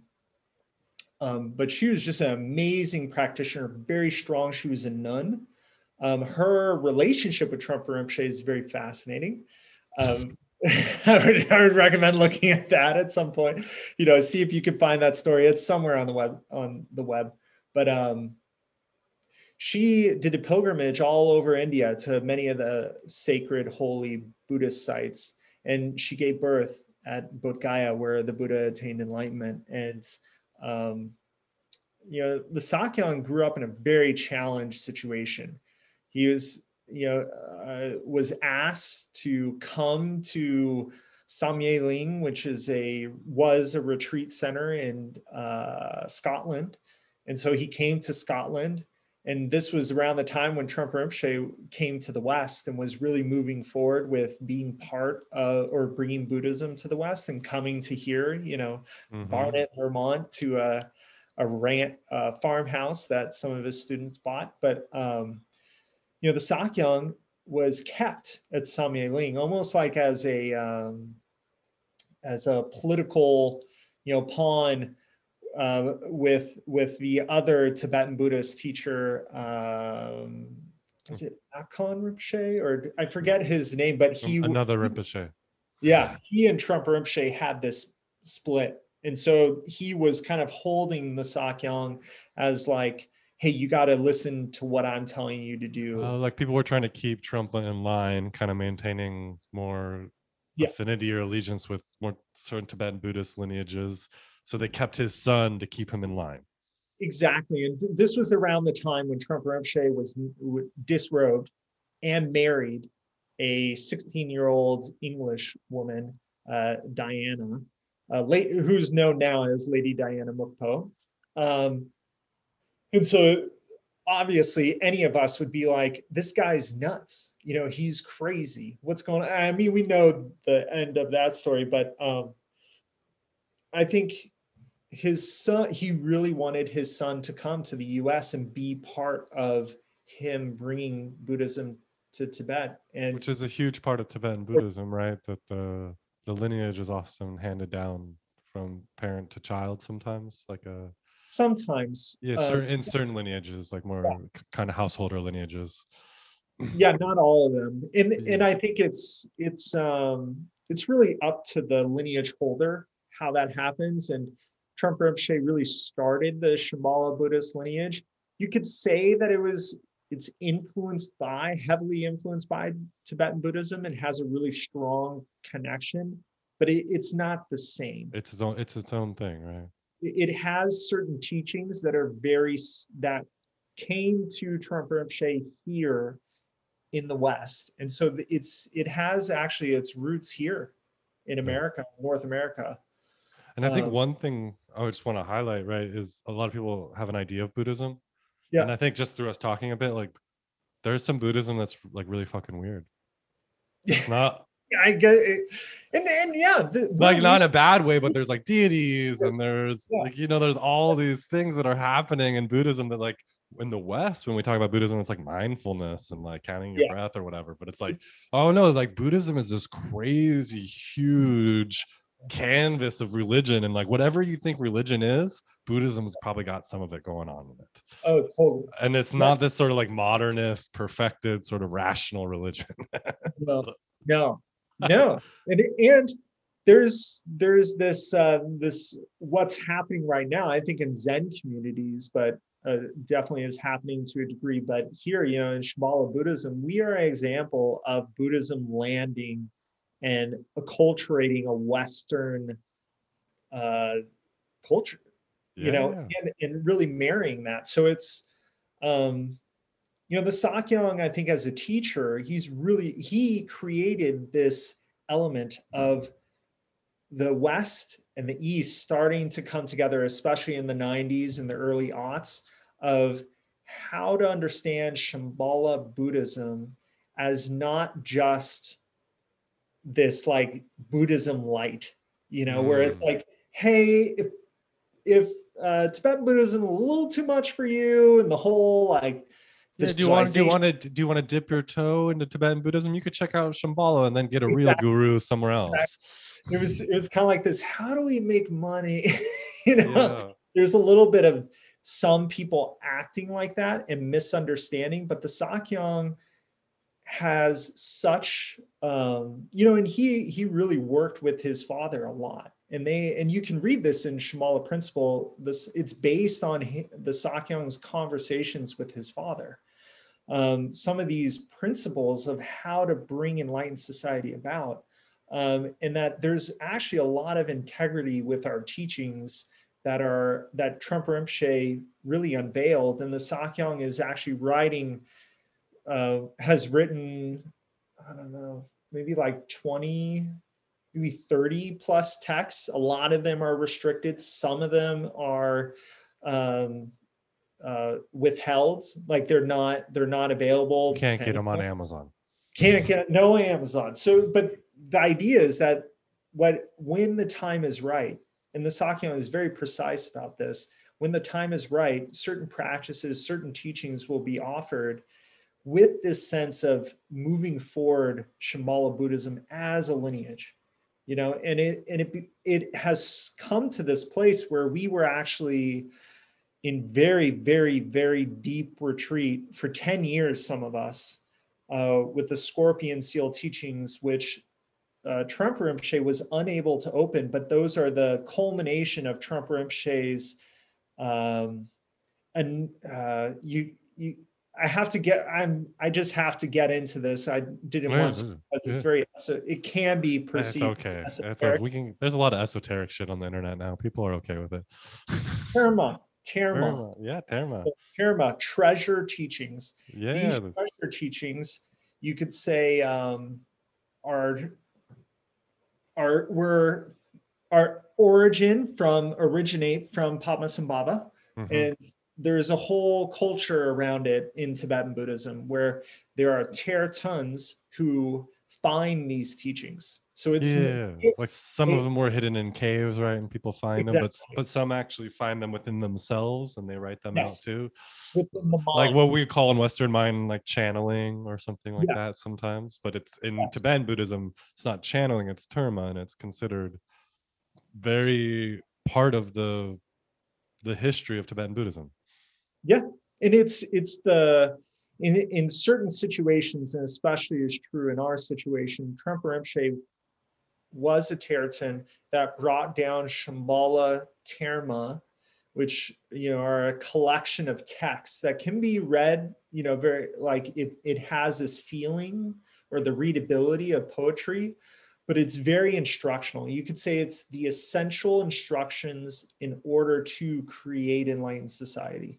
Hmm. So at the seminal, at the you could say his peak instructions, he was unable to offer the practices and he there was a retreat so he was unable to open that retreat during his lifetime mm. so there was a hiatus of decades so he, he was building a foundation of something that he saw fruition in his mm. mind or it was given to him a fruition would be more accurate to probably his perspective you know exactly. that he was given a fruition that he was bringing forth yeah. he was not able to realize that in his life, but Sakyong maintains that that vision and is opening up aspects of it as the Shambhala evolves. Is, is, that catching it a little bit? I'm just trying to catch yeah. it. Okay. Yeah, exactly. and, and you know, to be more specific about it and going, making a connection to what we were talking about with Tantra, is that the Sakyong has essentially um, empowered the Rigden as the central deity of our community of Shambhala Buddhism. Whereas before, the central deity that you would see on our shrines for the most part was Vajradhara, which is connected with Kagyu Buddhism or Tibetan Buddhism. It makes me almost just think of in not in like a real direct way, but Yeah. like in certain Catholic traditions where Mother Mary is almost hold as the most important Yes. figure. That like in religions, these figures can change and move around in different cultures or different times. We'll hold them with different esteem. Exactly. And like Shambhala right now, Rigden is this principle that seems most central to what's happening for you for your mm-hmm. culture, like your religious culture of Shambhala. That's exactly. Yeah. And I know we're, Exactly. get, we're, we're getting to time. I want to honor your time, brother, you know? Um, we had so much fun. yeah, yeah. Is it just uh one, two little things, right? Like any last things you just want to share that are just here for you? I know we've kind of ranged around. Is there just any anything left unfinished or anything you just want to name from your heart too, you know, that feels important? Yeah, I've, I really appreciated sitting down and talking with you. It's it's been wonderful. I've I was a little uh, skeptical that we would be able to fill this much time, but I felt like Oh yeah, we have to end it right now, right? We're have to stop. We have to, we have to stop ourselves. Yeah. yeah. but yeah, thank you for doing this. I, I'm I'm really I've listened to these podcasts and really enjoy it, and I think you're do you're asking some really great questions and interviewing some really interesting people. And um, Well, yeah, Yeah. thank you for coming on, brother. I mean, I so appreciate you as keep up the good like my work. first Dharma brother. So thank you for coming on. Um, and for folks that want to dive into Shambhala, what would you recommend if they're kind of curious or interested? I would say, you know, um, starting with the Shambhala principle, you know, that Mm. can be a really good place to get a feel for where Shambhala is at. And, um, you know, Shambhala Sacred Path of the Warrior is a great one, but also, you know, just go to shambhala.org, see where there's a local center and, um, you know, know- a lot of stuff is online. So Yeah, just yeah. their websites and we like you could go to our website karmecholing.org and join us for evening sitting Yeah, every just like zoom in every night. Just yeah, I'll, I'll put, I'll put a night. link for that on the on the show notes. cool Okay. I'll, I'll, Okay, brother. Thank you so much for doing this. Appreciate you. Thank yeah, you. thank you Yeah, yeah. it's I'm- delightful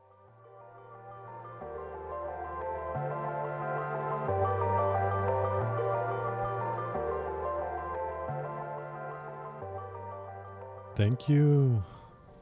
Thank you for listening. Hope that was of some enjoyment and benefit.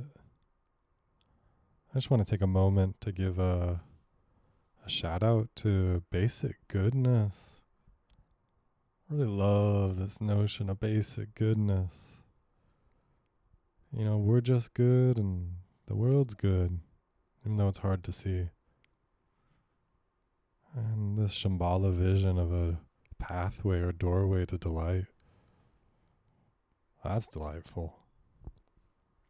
I'd also like to acknowledge the crisis that the Shambhala Center has been in, Shambhala community, I guess I should say, since 2018 when sexual allegations of misconduct were brought to the surface uh, a number of different allegations towards teachers and uh, attempts to cover up those allegations over the years. It's really rocked the Shambhala community. And I'd encourage you to, to check that out to learn more. But but for Nathan, he you know he decided to stay with the community and keep working with his teacher. And that's his choice, and you know I respect that. So yeah, do enjoy, and I'll see you next time around.